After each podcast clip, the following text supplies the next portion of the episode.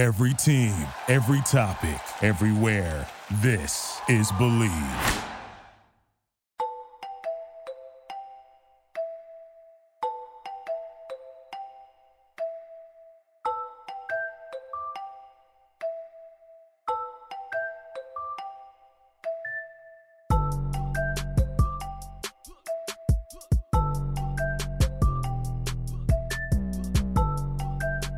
What's going on, guys? It's your boy Anthony back with another edition of the Fourth Man podcast. Thanks again to everyone for tuning in and hope everyone's having an awesome day. Really cool episode coming up. As you've seen from the title of the video, you know who today's guest is going to be in our interview. It's going to be Jeff Ayres with Bivouac. Got a little Bivouac representation on the show, which is, I feel like, pretty rare. It's always hard to get the aliens guys and the Bivouac guys. But before we get into the interview, we have some updates on the league, some big updates. I would say more off the court than on the court, but it, you know, it directly affects it. And uh, want to give a quick shout out, you know, before we get into all of that. So thanks again for tuning into the episode. Again, make sure you guys are following on social media at Fourth Man Pod, subscribed on YouTube, continuing to try to do more and more from a content perspective, whether it's, you know, try to join the rave of YouTube Shorts or just do different. I, want to try to do different types of content for YouTube. So not everything you're seeing on social media, you're also seeing when you go on YouTube. So that's what I'm trying to attempt. TikTok game going up just a little bit, trying to get more of some clips from the podcast out. But nonetheless, all that to be said is I appreciate any support and it'd be just as greatly appreciated if you, you know, follow on other platforms. If not, if you're more of just a podcast listener or more of a visual person and like YouTube, that's cool too. Um, just some things I'm currently and, and, honestly always trying to work on as we continue to bring awareness around the big three and update you guys on what I think is one of the the best leagues in the league. So or in the world. So you know, appreciate any and all support. Make sure you're following on social media, subscribed on YouTube, fourth, uh, youtube.com slash fourth man pod. And for those of you listening on Dash Radio, we appreciate the support, the support. Dash Radio, nothing but net channel, just giving us another platform to talk about the big three and some basketball. So, like I said, before we get to the Jeff Ayres interview, the funny part about this actually is that I already had the intro and outro to this recorded, but then some big news came out within the big three, a couple of big things that came out that I want to touch on. The first being that the big three season six expected to come back. They just announced that they are continuing their partnership with CBS. So the big three will be back on CBS in the summer of 2023. And I think that's more of just you know, it's an expectation, but also a, a sigh of relief. We've known in the past the, I would say the past couple years that there's been some rumors or some some tweets that have been posted out there that have been kind of saying, you know, there's some some issues with capital, or you know, there's been some rumors about new investors, although some of that was cap. You know, uh, no pun intended, but Colin Kaepernick, you know, it was announced he was an investor, and that and that you know that wasn't true. So uh, all that to be said, it's a little bit of a sour relief to say, like, okay, like Ice Cube is taking over as CEO. That was already like a really good sign.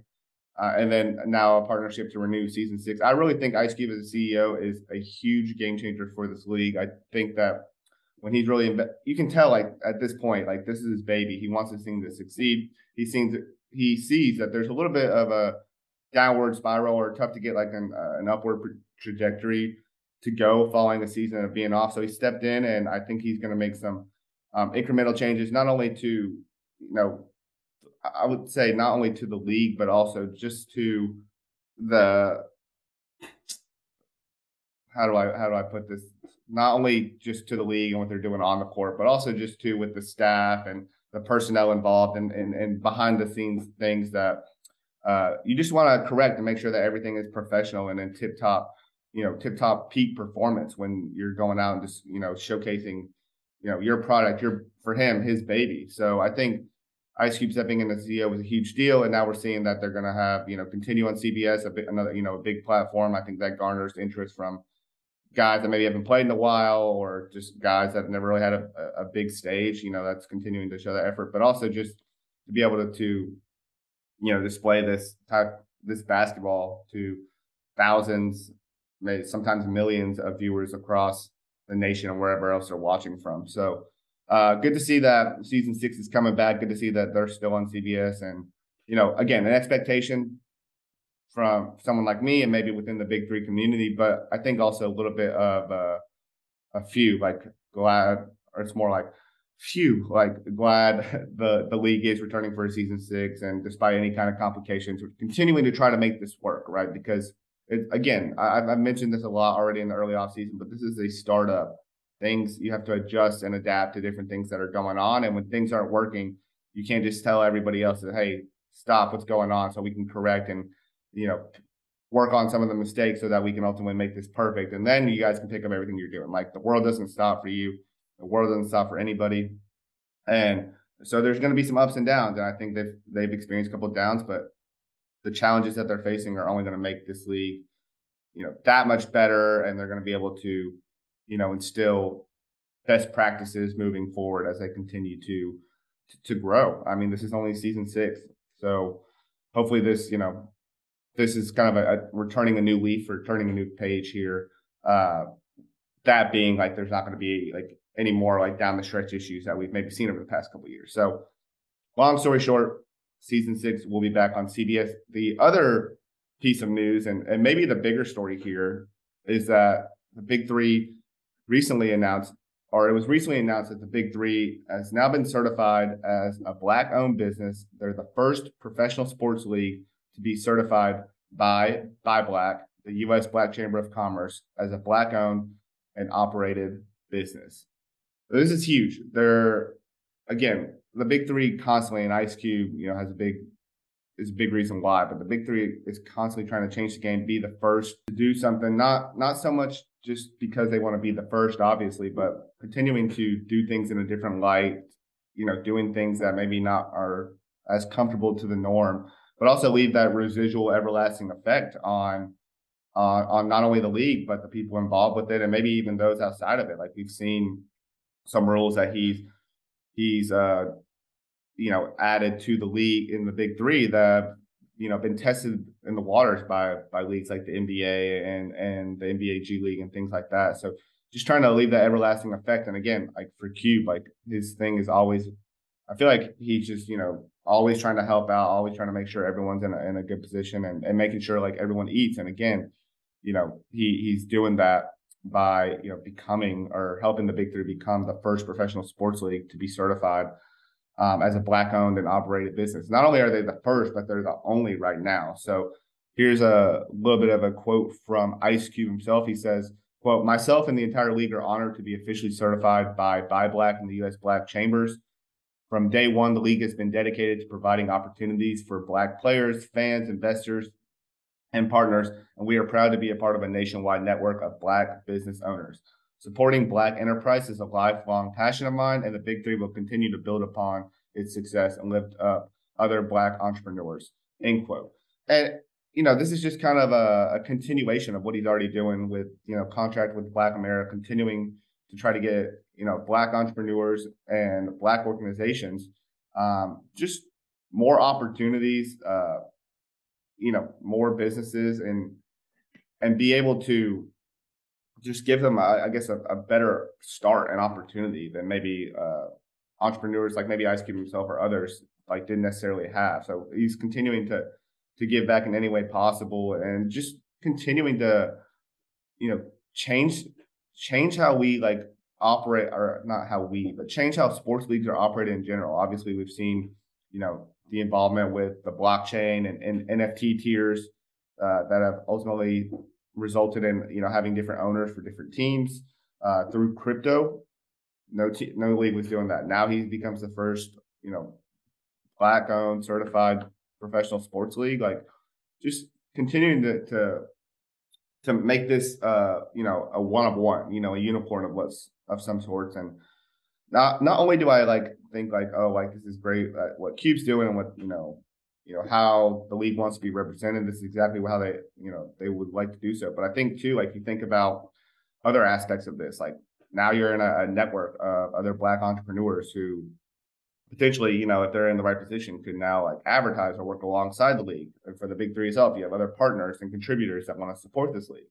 You got uh, other people within that network that can spread awareness or or be involved or you know continuing to just put the word out there about the big three to not only you know those companies or those entrepreneur entrepreneurs and, and their companies but also to the consumers of those companies as well that might be you know like tied hand in hand to some of those companies. Are like oh what are they doing with the big three? Like you have an entire network to partner with and work alongside with um, you know doing this. So it, it just seems like a, a win-win for everybody here. Um, and uh, you know this is this is huge like i, I don't think i'm making a, a big enough deal about this but it could be a little bit because i'm under the weather but this is a, a, huge monumental milestone, not only for the big three, but for sports leagues in general. Like, like the everlasting impact on this is is a, is monumental, and I am excited for you know what the league continues to do, but also excited to do what the, what they do now because they have this title. Uh, you know, this title, and, and see if you know how other sports leagues react as well. Like I'm I'm excited to see uh, the like I mentioned earlier that you know the after effects or the residual effects of, of what happens because they, you know, have gone out and and you know gotten this title. So Big Three continuing to to change the game and just what I what I think I love about this is just another another way that the Big Three is trying to like continue to partner with other companies, entrepreneurs, uh, you know, uh, just pe- people with like prominent names and and and in the limelight like the, like they're continuing to try to just partner with anybody and everywhere they can to not only like you know have more people aware about the league and get more people involved but just to make this league the best as it possibly can. I mean like we talked about uh and we talked about the nft and, and crypto aspect that the big three implemented last year i mean think of the people that are involved with that like you got some some of the biggest names and the and the NFT, crypto, Solana, Ethereum space, uh, or Doge space for even the Dogecoin guys. Uh, you got guys like Snoop Dogg and PayPal co-founders, and uh, yeah, Gary Vee involved with it. So I mean, that's one aspect of it. Again, like you have your whole network now, uh, you know, within the the U.S. Black Chambers uh, network and the Buy Black network, and then not to mention like they're the big three's already partnered with you know companies like Microsoft.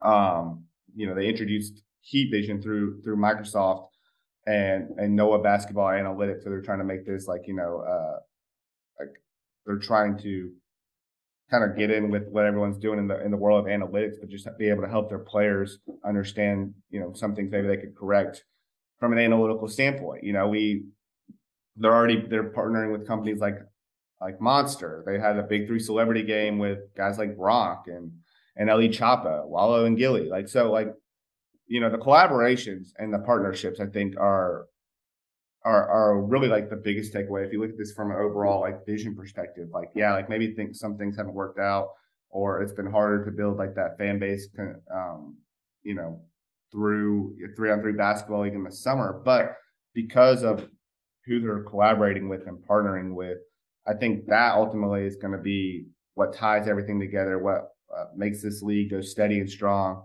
and ultimately pushes them into, you know, maybe not like an NBA or NFL tier like anytime soon, but at least pushes them in that direction to, you know, just be uh, uh on, a, on a bigger bigger stage, uh, higher level, and just be a little bit more well respected because there's a lot of great players in this league. There's a lot of good people within that are involved with this league, uh, and it's it's fun, it's entertaining, it's fast paced, you know the the season isn't super long, so it just adds that more that much more like excitement and exuberance. You know, throughout the summer, uh, you get your basketball fix on. Uh, you know, rather than trying to see some inside looks on some underground like uh, you know summer league games or red games.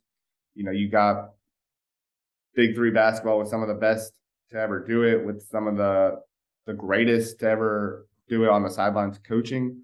So you know, I, I don't know. I'm I'm not I'm pitching the big three to everyone who listens in who I, I think is already a fan of the league. So maybe I'm just beating a dead horse here. But just uh, I'm impressed continuously with what the league's doing. I, I think already through early in the season six off season, they're making a lot of strides, uh, as I mentioned earlier, and I'm excited to see how this uh, this league continues to evolve. But just you know, congrats and and kudos on you know again, changing the game and being the first professional sports league to be certified as a black owned and operated business and the only sports league at this point. So, congrats to everyone involved and everyone in the big three. And, and again, I'm just repeating myself nonstop here, but that's that. I, I again, I can't tell if that's the excitement or I, I'm just just feeling the cold, but nonetheless, uh, congrats once again. Maybe it's just uh, I'm at uh, part. Of, one of my symptoms of being sick is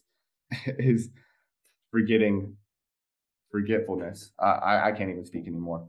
Moving on, I just want to give a quick shout out to a few guys with you know that are have played in the Big Three, uh, or uh, you know, especially as most recently as this past summer, that are playing overseas right now that are just like balling out. Uh, if you're not already following on social media, I I posted this on Instagram and maybe Twitter that Kevin Murphy recently dropped 53 points. He's currently playing over in Kuwait. It was a comeback win. They needed a big performance from him or from somebody, and they got it from who better else than the Big Three MVP, Kevin Murphy. Scored 53 points, uh, helped his team advance to the Final Four. Just an unreal performance. He took him a little, a little while to get going. I think the team wasn't necessarily like relying on him early on, but you know they were falling behind, and and in that second quarter really took off, and I think it just never stopped from there. So just want to give a shout out to Kevin Murphy. Also want to give a shout out to a, a, couple of guys playing in the PBA over in the Philippines.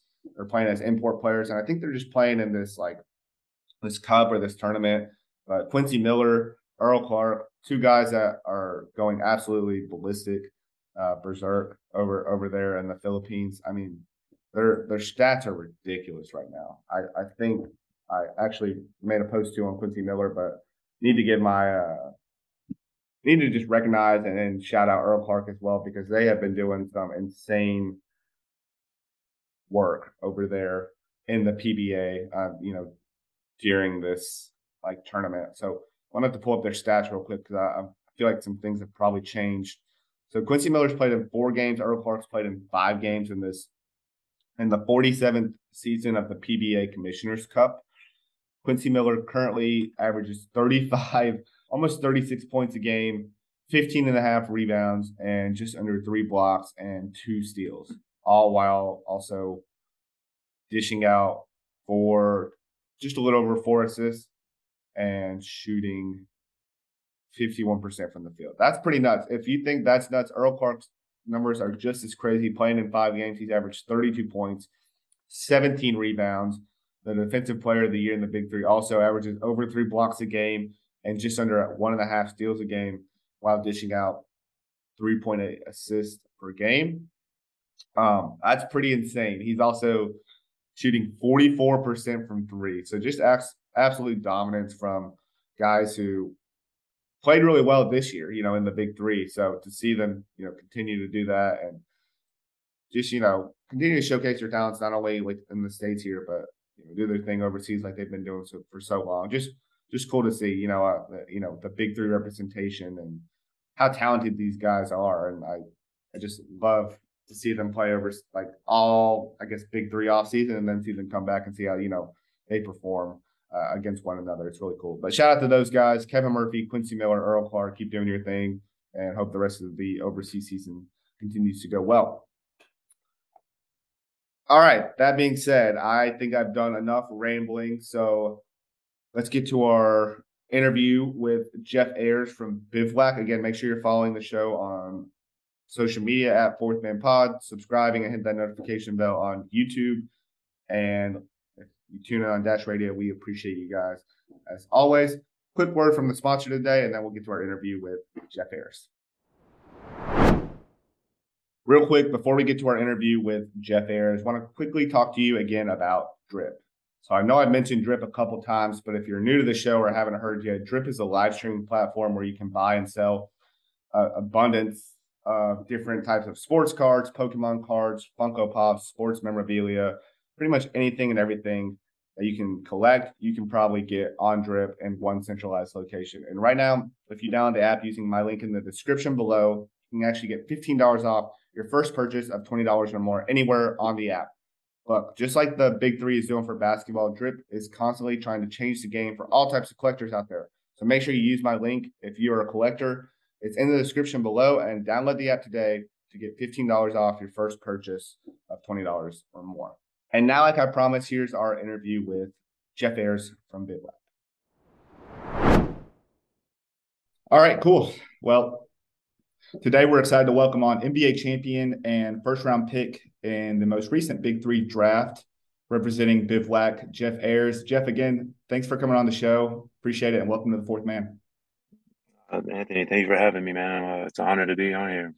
And it's an honor to have you. Like I said, we don't get a lot of bivouac representation, so I'm always excited. I'm amped up for this one, and yeah, let's let's start here. You know, before we get into the big three, because I always like to talk a little bit about the journey and kind of summarize, you know, how you got to this point as, as best as possible. I want to start with kind of going back to your college career because okay. that's really where I, I, started following you. I'm a huge James Harden fan.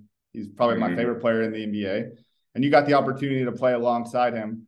Would love to know just kind of you know what that was like playing alongside of him, and then just you know how he's developed into a you know MVP caliber player and one of the best in the league. You know how what's it like to be able to like watch that growth from you know your former teammate?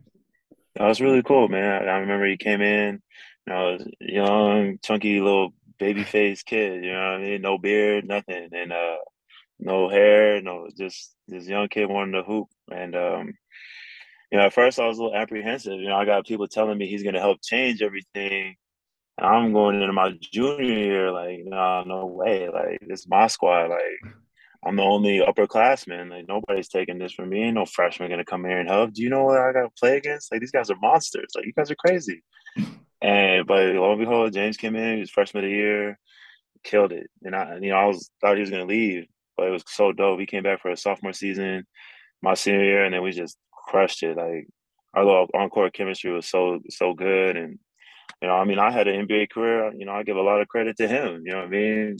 like people like you, people coming to watch him play, and you know him put on a show, and then I'm just out there doing my thing, and you know because of how great he was, you know I got a chance, so it was really it was really cool, and you know still be cool with him to this day, you know as he's gone from you know this high school kid starting to play college to you know being being an MVP, an Olympic champion, and one of the best players in the world.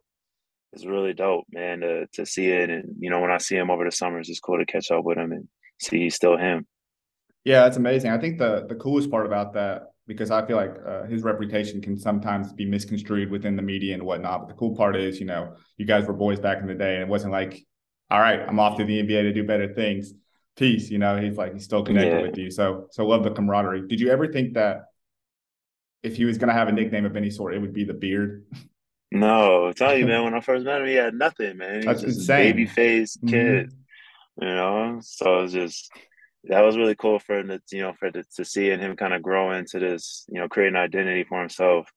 You know, it's really hard in the NBA. So many stars and so many good basketball players. It gets difficult to want to stand out. And you know, he had the the game, and then he had the name that kind of went with it, made it more household, and it stuck. Man, he's rocked it out. It's really cool. No, no doubt, no doubt. And you know, you kind of alluded to a little bit. Both of you guys went on to be able to play in the NBA following your senior year, his sophomore year. So kind of fast forward into your NBA career. You know, obviously I mentioned at the top you're an NBA champion, but during your time with the Spurs, I got to ask, what's it like to be in a huddle with, you know, people like Gregg Popovich and Tim Duncan, Tony Parker, you know, Manu Ginobili. I mean, what's that like? And uh, you know, for you. Honestly, it was really cool. Like to be around people that do things at the most professional level, like the most professional way. Uh, to be in a timeout and see Coach Pop not even sit in the chair and let like Timmy or Tony take over the timeout and talk and talk to the guys, you know, talk to us, or you know, Pop screaming on us, and then you know, I've I have moments where you know I'm in the timeout and I'm like so nervous, and he could tell, and he's like, Jeffrey, like just, just calm down, it's all right. And I'm like, all right, cool. And then there's other moments where I'm in the timeout, he's ripping my head off, like damn it, Jeffrey, what the hell are you doing? And I'm just like, oh crap. Like, That's why I was nervous in the first place. Yeah, I might not play for three weeks now. Holy cow. but uh, just the amount of respect that they all have for each other. Um, you know, as crazy as Pop seems sometimes, he's really like super calculated and and direct and deliberate with a lot of the things he does. So and Timmy and Manu and Tony, they they read that they didn't just see him, you know, getting texts and getting thrown out the game. He was like, all right, guys, like Pop did that for us. Like it's time to step it up. Like, let's go win the game and get up out of here. And most of the time, that's exactly what happened. It was so cool. That's so dope. I was watching an interview recently. I think it was from a couple years ago with one of your former teammates, Matt Bonner. And one thing I found interesting within there uh, was the South Side that you kind of coined for yeah. the end of the bench group. I would love for you to talk a little bit more about that. Uh, who was involved, like you know, within that the South Side? Because he said like people like Monty, obviously they were cut out. Uh, yeah, like no, they're not allowed in the South Side. But uh, would love to know a little bit more about that, and then you know who kind of excelled since that time, you know, in the South Side. I mean, at sheesh, almost everybody. Um, it was me, Matt, probably Cory Joseph. I think Nando De Colo was in there until he, you know, wanted to get traded. Uh, Baynes, Austin Daye. Wow. Uh, we had a guy. His name's uh, Reggie. Oh, I can't remember his name. He's a lefty. Uh, another guy that was in like the South Side was like JaMychal, JaMychal Green. Like Wow. You know what I mean? There's like some guys that are really doing their thing right now. Uh, I think Kyle might have been a part of the South Side, like Kyle Anderson. Mm-hmm. Um, but yeah, it's just like the South Side of the bench. You know, the guys that don't get ticked that often, like, and the head trainer Will, like he loved it. So we always be yelling South Side, South Side, like. And then it's like when so when we would get in the game, we would all be hyped for each other, like. You know, it was just like our own little group, and uh, the South Side was also we would do this thing called the Bonner Challenge. This is a some it's a legendary thing, man. It's really cool. What what is the Bonner Challenge? Uh, so the Bonner Challenge is the first shot of the day, pre warm up. You got to make a right hand layup, left hand layup, free throw, top of the key jumper, NBA three, and then go back without missing. Oh man! so, so, you start over like, if you miss at any point. No, if you miss, you're done for the day. doesn't you gotta you can't try again until tomorrow. Wow. and, and what's the goal so, to like tally up how many times? Yeah, how many okay. times you completed the challenge by the end of the season. And uh the champ would get like an actual like uh we make like a WWE belt and put like the different the different flags from the people that participated in the Bonner and uh the um the skill development coach uh, Chip Engelland when he was there. That's that was his thing. He would do it too. Oh, so wow. like we'd have regular season Bonner challenges. We had playoff Bonners. Like it was such a cool little group, man. It was so dope. Southside. Yeah, that, that's sick. Uh, you got to put on for the South Side, not only the Spurs. And oh. I think I gotta imagine that made winning a championship that much better with the camaraderie and the group you had. But I guess overall, I'm sure you've talked about this a million times, but even reflecting on it, you know, what was that experience like being a part of a championship team and, and with that group more specifically? Oh, it was nuts. Like I think, you know, me going to that team was destiny. Like the year before, I was in Indiana and we had lost to the to the Heat in the conference finals. Mm-hmm. Like we were like, you know, we went to seven games. We were one game away from going to play the Spurs for the championship. And you know, that was two years in a row we had lost to LeBron and the the big three Heat, and it just sucked, man. Like, dang. And then I go to San Antonio. I'm already hyped. I've had old teammates like Ian Mahinmi, George Hill tell me like, if you get a chance, man, you need to go. Doesn't care how much the money is, how little it is. You need to go. It'll be the best thing for you. And So, all right, cool. So when I had the chance, I jumped at it. But then I remember like one of the first practices we get there, Coach Pop's in the film room and he plays that game. was it game six where Ray hits the three and mm-hmm. all this mm-hmm. stuff, and he's like, uh, everybody talks about the shot, and you know that's great. He made a heck of a play, but he went through a bunch of other stuff that happened that whole game. That's like, it's not just one shot. There's right. 20 things that if we would have done right, we would have won the game by 15 points. And it's just like, guys, like we want to go back. Like they had this sour taste in their mouth. They were really like angry about losing, and I've I've kind of felt the same way about losing to them yeah. the last two years in a row too. Like, mm-hmm. damn. And so we were just like a match, and then just to go through that whole season where we had like a couple stretches where we won like 10, 15 games in a row, like we were on a roll. I think we had the we had the best record in the league. We like it was nuts, and to have the meeting sometimes coach pop is on everybody's head tony's not feeling comfortable like man, I can't even play. I feel like I'm messing up. Like coach is gonna pull me because coach didn't care. Pop, it doesn't matter who you are. I've seen the first ten seconds of the game, he'll pull Danny Green and sit him for the whole half, like because he wasn't he did he messed up or something. That's just how Pop did. And Tony Hall of Famer man still feeling nervous. Coach Pop on him, That's and so we would have we would have talks as a team, just the guys, and you know Tony and Tim and Manu would like, all right guys, if we go talk to Pop and tell him to like relax a little bit, um, we can't mess up. Like we got to play, we got to play super hard. We got to do everything he wants because if we don't, it's going to get worse. Like, and then we won't be able to like hold him back. It's going to suck for everybody. Yeah. So we'll be like, all right, and then we all buy in as a team. You know, we're all dialed in and, and scouts and you know the guys the south side are yelling out scouting report stuff like no left, no left. Like like we were Mhm. so dialed in that you know it was just so cool, man. We would go we'd all go together places. I, I know everybody's seen all the cool stuff with uh Manu, Tiago, Boris, and Patty. They're like Mhm. the four amigos, you know, going everywhere. and it was just cool. Like we all had like dynamics like that around the team, but it was never like clicky. yeah. You know, we were all like one big family. It was so cool.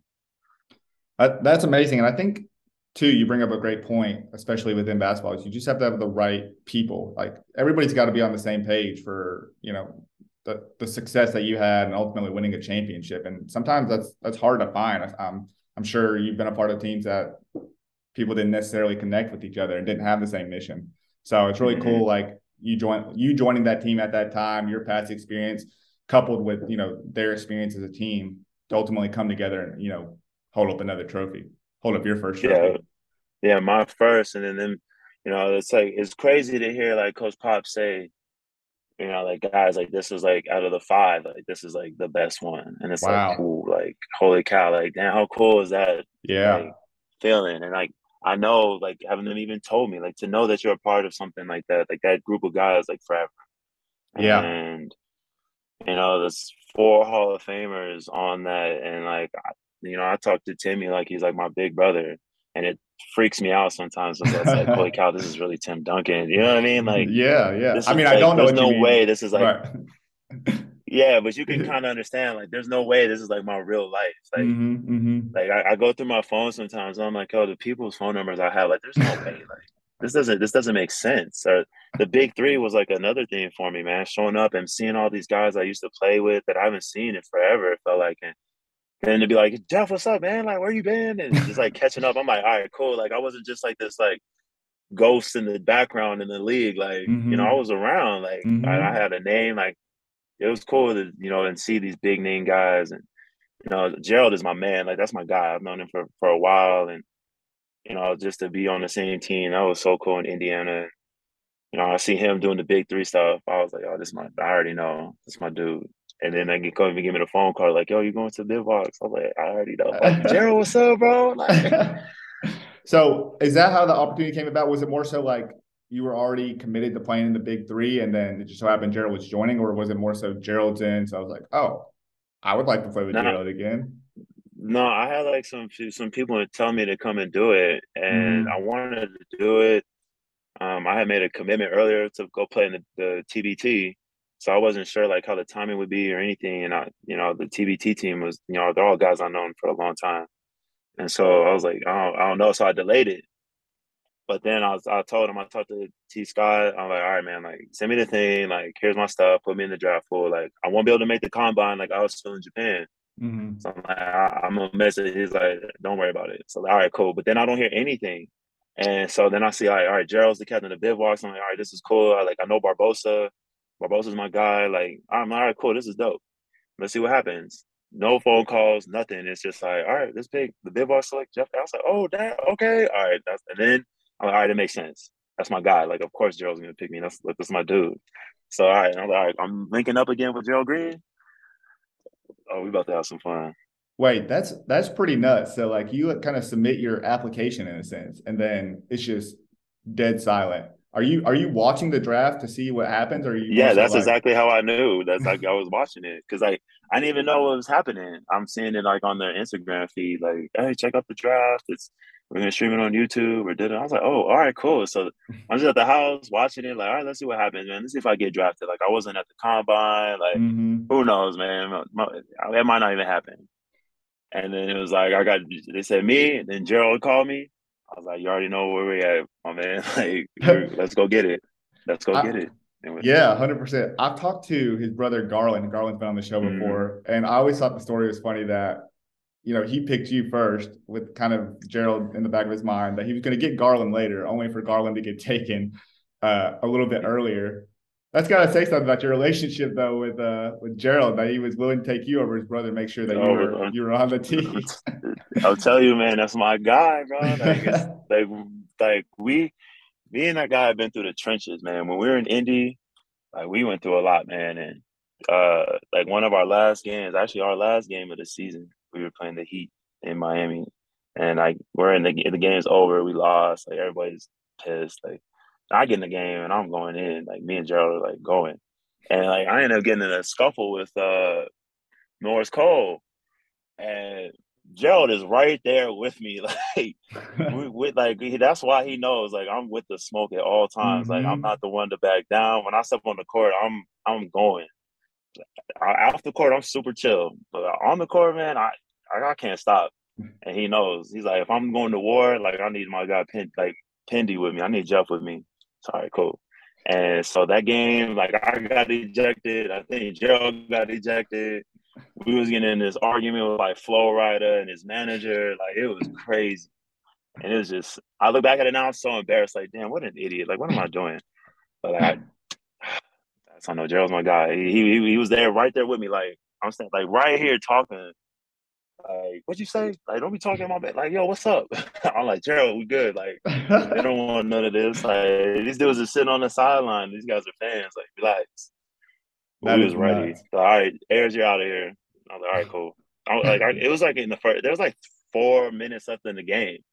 I got oh, thrown wow. out in the game. Like I got thrown out in like two or three, uh, two or three minutes. It was nuts. That that is insane. Uh, and so now you're getting the chance to go like go back in the trenches with Gerald. Let, us talk real quickly before I even get into this because you talked about how you are on the court compared to you off the court. Your first Big Three game. First off, what a matchup that was.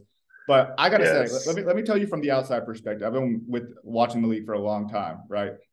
See Michael Beasley come in, and this can go one or two ways. I've seen this. He's either going to be juiced up, ready to go and play, or he's going to come in, kind of say, "Hey, I'm going to dominate. I'm going to do whatever." And that's exactly how he came in.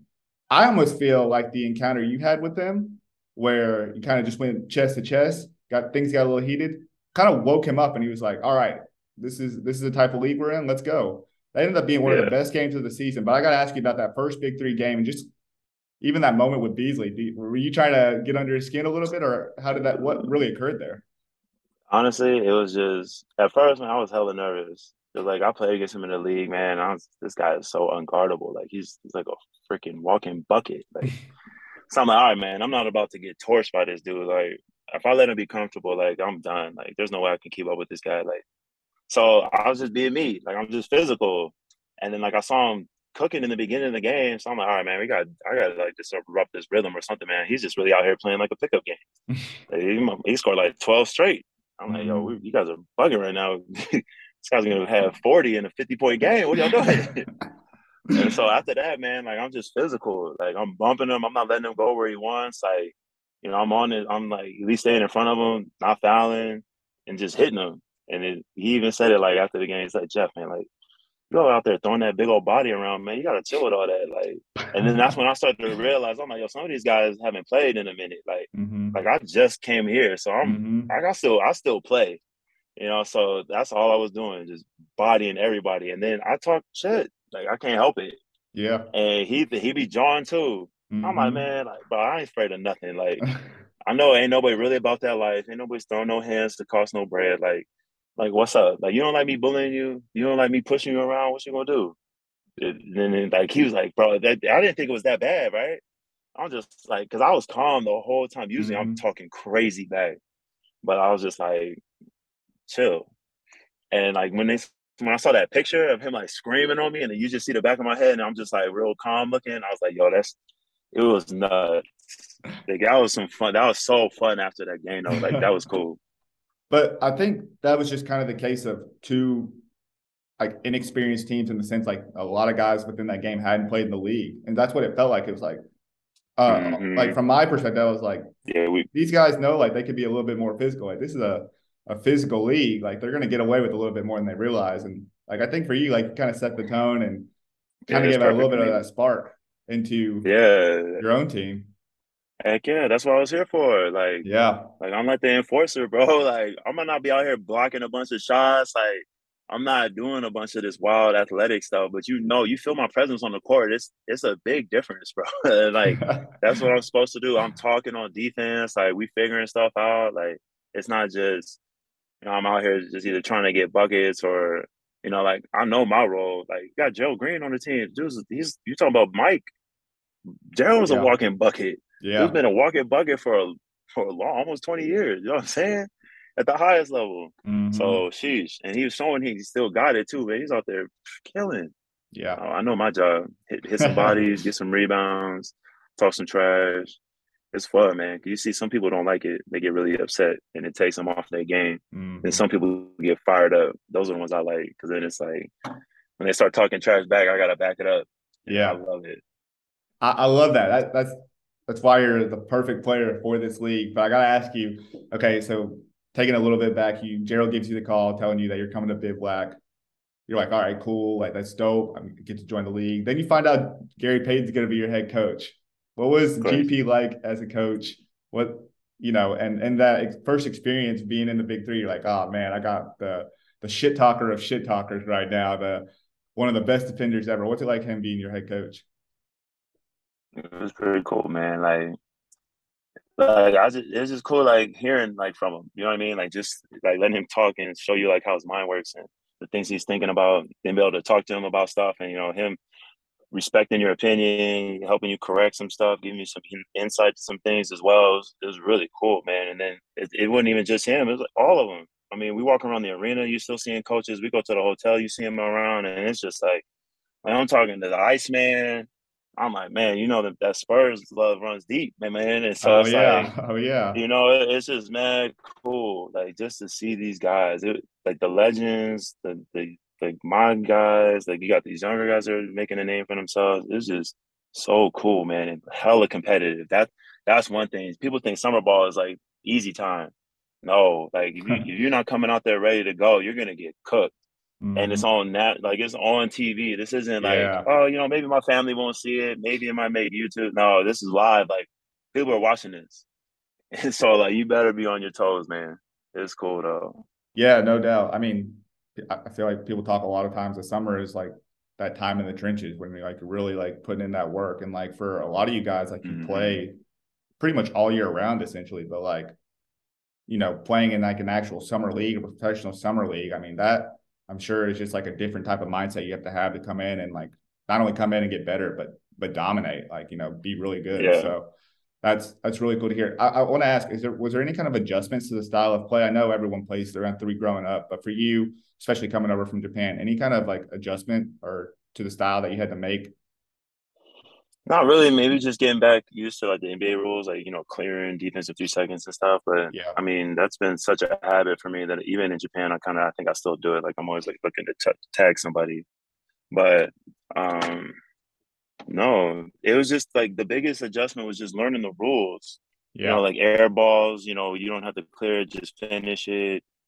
Uh, make sure you clear all the way outside the three point line. Make sure you, you know, if you're in the post, make sure you clear out the, the paint when the ball clears the three point line. You can't just stay there. Yeah, and I was just like getting used to those those rules and what the pacing is like. Since you're not running full court, it's a little different. So, you know, but I loved it. It was like a good change of pace. I started watching more three on three basketball the guys that play like international and like Olympic three on three is way different, man. That stuff's mm-hmm. that stuff's hardcore. Those guys are elite athletes. It's it's really impressive. Yeah, like elite conditioning too. I mean, those guys are like yeah, because they don't running. stop. There's no like yeah. yeah. there's no like for us. We you know we check the ball back up top, mm-hmm. reset. Like no, they outlet it quick. They're like trying to deflect the ball on the outlet. It's yeah. nonstop. These guys are exhausted at the end of these games. Like I'm like, yeah, nah. This, if it was like that for us, it might get a little sloppy. These guys, we not all, you know, 26 anymore. yeah.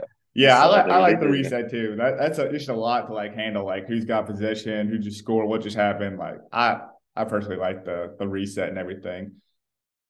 For you, like in your first season, Bivouac, a little bit of a frustrating season, right? I mean, you guys lost four games by a total of 11 points. Your first three games you guys went 0 and 3 and you lost every game by three points. I feel like you were about to win every single game and just something happened.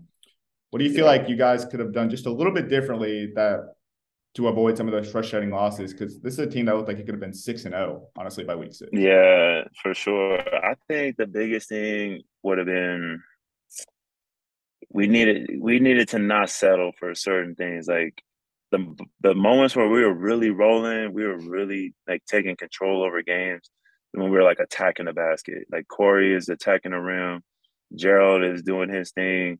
But like when we all are starting to shoot like too many jump shots, Gary would say all the time, like, we need to attack, stop shooting, stop shooting. Like it's gonna hurt us. Like attack. They're gonna foul you. They can't guard you. Like get to the free throw line so we can get the ball back. Like, mm-hmm. you know, trying to have the strategy to it versus just, you know, oh, you scored, I scored, you scored, I scored and uh, like the the aliens, man, they did such a good job, like running plays, playing off of each other.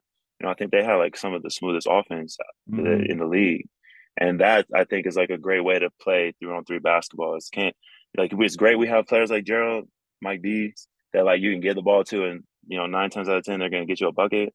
But like at the end of the game, these guys are you know exhausted, and you know it's a little bit tougher. So you know, transition into using the offense to get easier buckets. Um, that's it. And then some of the stuff was like silly mistakes, man, like bad mm-hmm. fouls at the wrong time, fouling for a four point, like a four point play, or fouling for the and one three to lose a game. So it's like then silly mistakes. Don't I think Corey fouled somebody at the end of the game. They won. They they made the free throw. Then they got the ball back, just like our mm-hmm. last game. Yeah. And then he then Dominic made the three, got fouled.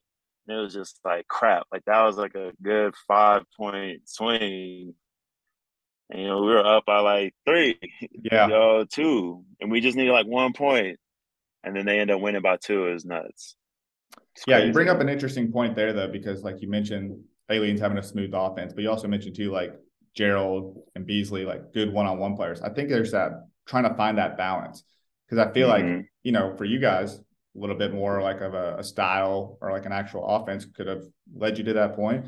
I think for aliens, while they got to the playoffs, even so, I feel like they were always missing that that guy who can go missing that, that, that, guy. Mm-hmm. Exactly, sure. yeah. Because yeah. at end of games, it was sometimes tough to get buckets, especially with teams that I feel like over time teams started to adjust to what they were doing. So it's yep, finding that balance, definitely. I think. And I think for you guys too, like I know Garlon came to the team a little bit later, but he he really started to look good toward the end of the year once he felt like yeah. a little bit more comfortable. I think that would have been a big game changer. Not saying Ike didn't make good contributions during his time there, but more so just like if Garlon was there from the get go, I think that maybe it's a little bit of a different yeah. outcome because of his, some sure, of his intangibles.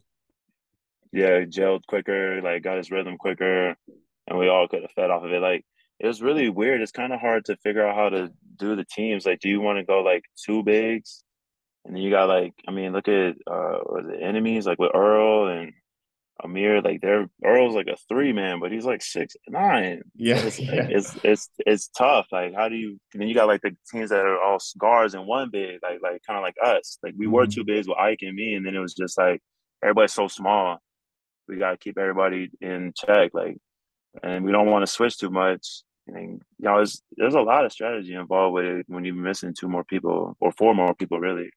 Yeah, I think bigs are always the biggest commodity uh, in that 1st mm-hmm. round of the mm-hmm. draft because of their importance and their value, like you're mentioning.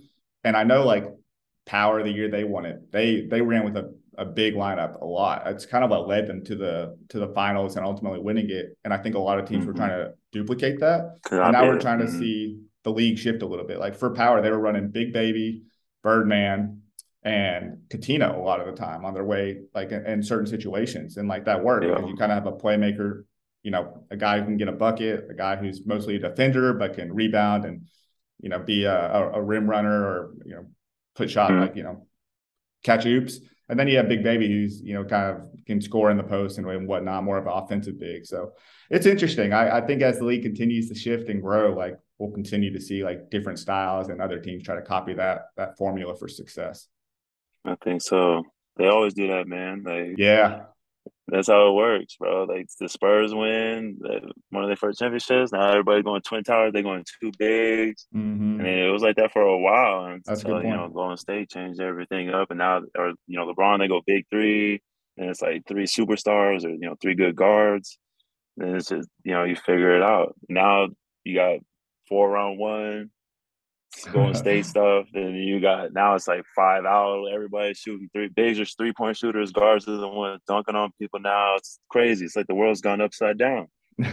well, even you, I mean, you uh, developed a little bit more of a three point shot. You were shooting a lot more this year, you know, and kind of getting comfortable yeah. with that. So it's it's nuts. Is that something that you've uh, recently developed, like added to like kind of your arsenal? I've had it for a while. I just didn't okay. shoot the ball that well. And gotcha. three, that I'm not gonna lie, that ball is terrible. That ball feels so bad. That's what I've heard. But what what like, is it about that ball? Is it just it's just, just what so it's made of? Slippery, man. Like when it gets wet or something, it's just really slippery. It's hard to like get a grip on it. And, mm-hmm. You know, most of these guys are so used to like NBA basketball, so sticky and like it has like a little weight to it. It just feels really good in your hands and when you shoot. And this ball is just like you try. You see a lot of guys are trying to do moves, they're trying to gather the ball, and it's just like, shrimp, it eh, slips out their hands, or yeah. they try to grab it one hand, and shrimp. So, but man, I last couple years, man, I've shot like over thirty five, almost forty percent from three. Like I, got, I, I can shoot. Yeah, no, okay, okay. My my bad for the disrespect toward your three ball, but yeah. Oh you no, you good. That's why I was just like, he don't know. That's cool. like I can shoot. Okay, okay. Yeah, I I hope they change the ball to just a regular like I understand what they're trying to do. It's a brand thing, but I hope they just go back to a regular ball. You can put Fireball three on it and make it a fire a fireball if that's what you yeah. want, or make it a little darker. But I've heard that a ton, and like you even hear it when, on the broadcast. It's like mm-hmm. you just hear mm-hmm. people like, "Damn, somebody wiped that ball off." You know, it's like it's always yeah. it's always slick, and I, I think we'd see a lot better results, a lot of crazier plays. You know, like you said, if people can hold on to their dribble just a little bit longer. But yeah, just a little bit, just a little bit. Let me ask, what was your favorite moment from your your rookie season in the Big Three? Uh, dang, that's tough. I think it can be on or off the court. Uh, I mean, honestly, the big the biggest thing that I that I love the most was probably just being back around these guys and getting that feeling of being like back in the NBA. You know, it's gonna sound really petty, but like you know, go, showing up at the airport, like you have the car waiting for you. You go to the hotel. You just they give you the envelope, and it's like, here's your room. This is what time practice is. You know, this is the shuttle for tomorrow.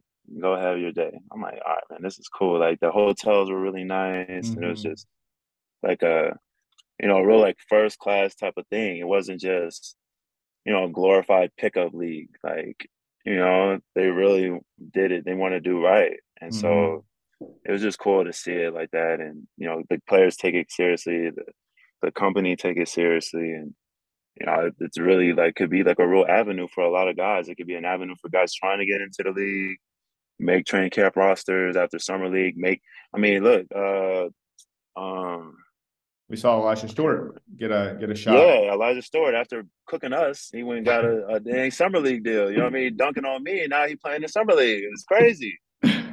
But it's just like that's awesome though. Like you want to see guys get opportunities yeah. to showcase their talent at the highest level and get recognized. And then if not that, it's another level. Like if there's ever a chance for guys to continue to uplift themselves and like their lives and their families through basketball, I mean, if the big three can help guys do that while still, you know, being able to help you make some money during the summer, it's, it's amazing, man. It, it's yeah as soon as more people really start to get into it, more people invest in it, more players want to play in it, it's really gonna, I think, gonna be bigger than uh than people can think of right like at the moment. Yeah, no, you're you're making excellent points. Like something I, I try to tell people all the time as I try to get more people like just in my inner circle, like more attracted to like what they're watching. Like T and T Scott preaches this a ton. It's like that's his main pitch every time he's talking to to bigger names or even guys that are a little bit younger that didn't necessarily mm-hmm. think like the big three was a route. Like you're making pretty decent money throughout the summer. But not only that, you're on a big stage, a big platform with a league that's really trying to emphasize and and just bring awareness to what these like different players are doing currently within their careers. Mm-hmm. So it, yep. it's gonna it's gonna be cool to see how that continues to develop over time and and hopefully we get a few more young guys in here. I'd love to see like you know some guys maybe that are go undrafted uh, not necessarily go overseas. I know there's a ton of money to be made over there, but maybe like just try something like this in the summer and see what happens before they have to make that decision. Definitely, you know, like give themselves a real chance. Maybe somebody will give them a training camp invite or You know, or some other team might give them a better deal.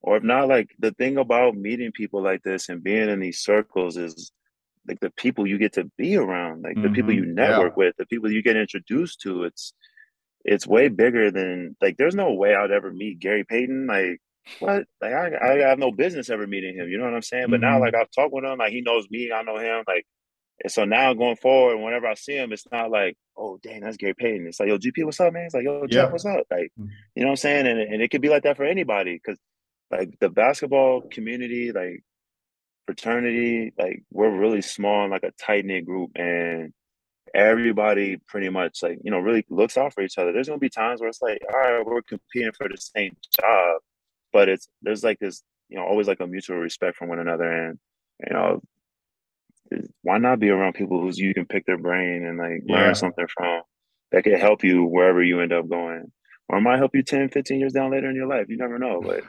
yeah look back at these moments and say like damn i remember gary payton telling me that or i remember reggie theus telling me this i remember talking to lisa leslie and she's you know telling me this or i tell my kids like while we're watching you know nba on espn and they see lisa leslie get up there start talking and they're like oh dad that's that's lisa leslie she was in the hmm. big three coach i'm like yeah like that's that's Hall of Famer Lisa Leslie, who does big three. like, yeah, she's going, she's going to the, she's one of the best women player ever.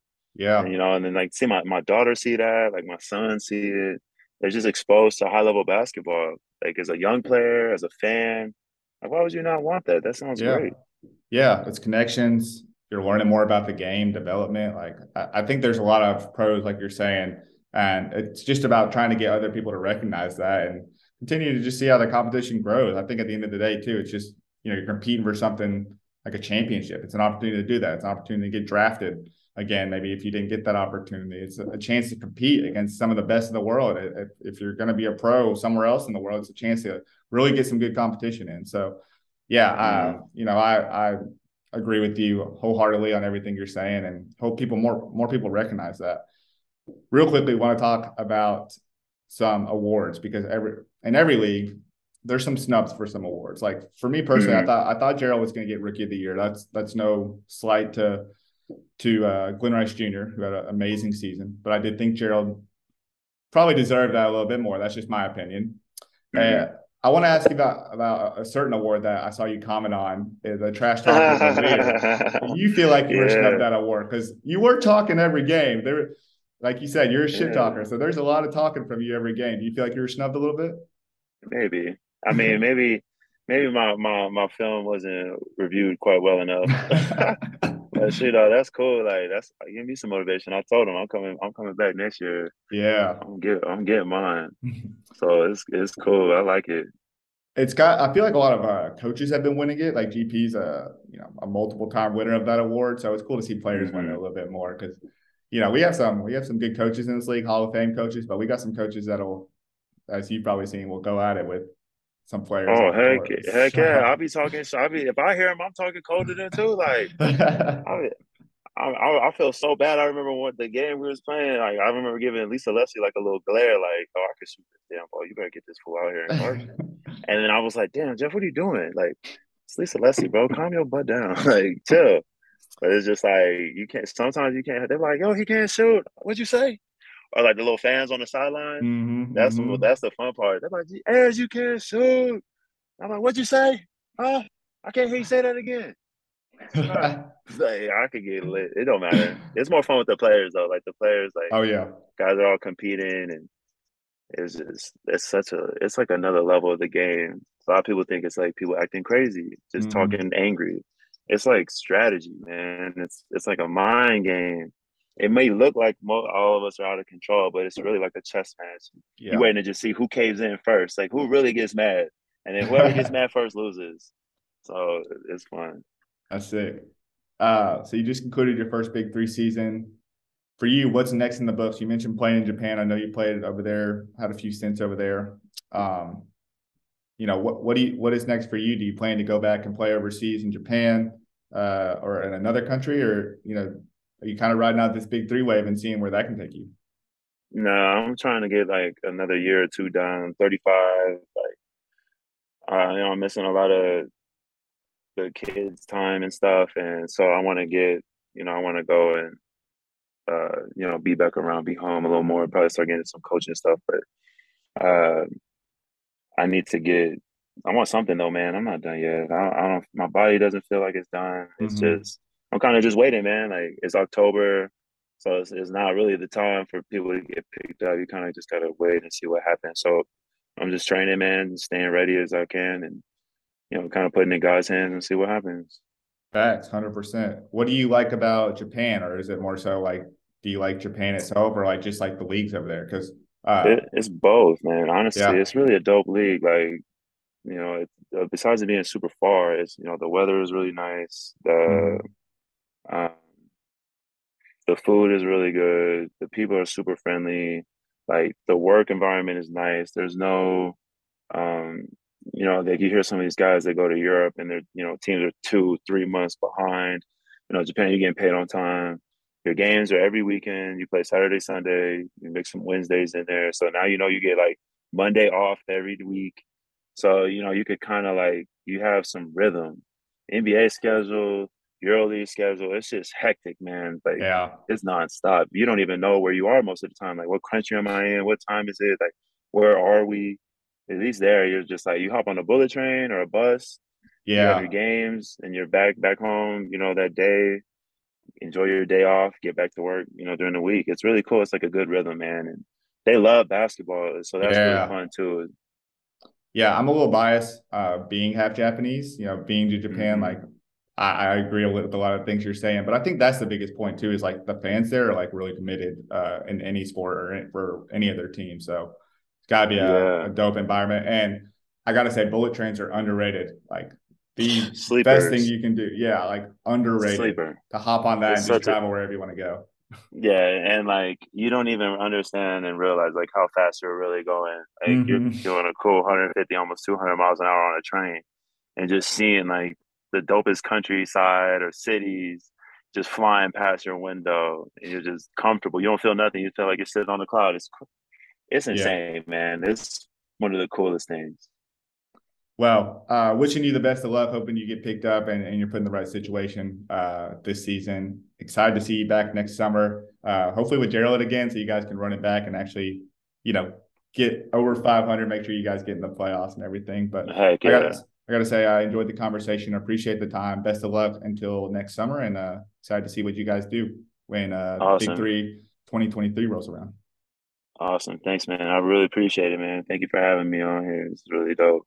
Yes, appreciate it. Absolutely.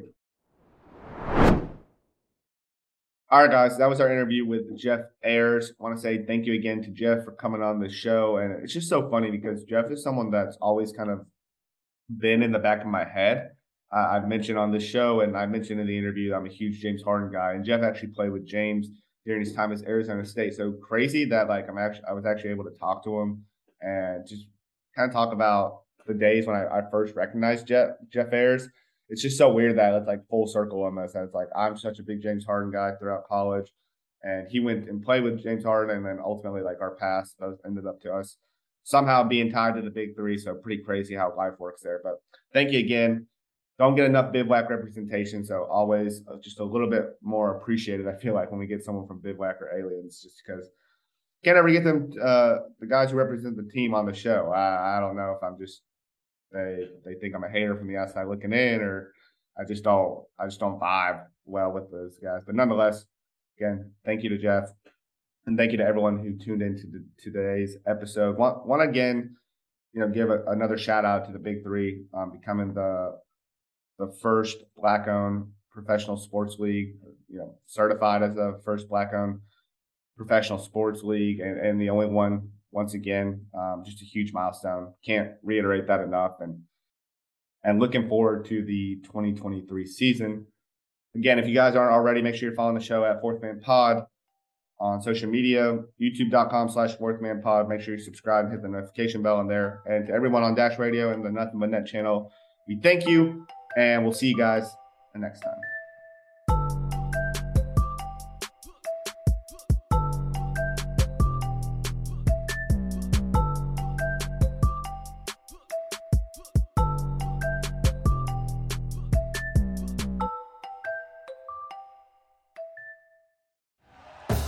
Thank you for listening to Bleav. You can show support to your host by subscribing to the show and giving us a five star rating on your preferred platform. Check us out at Bleav.com and search for B L E A V on YouTube.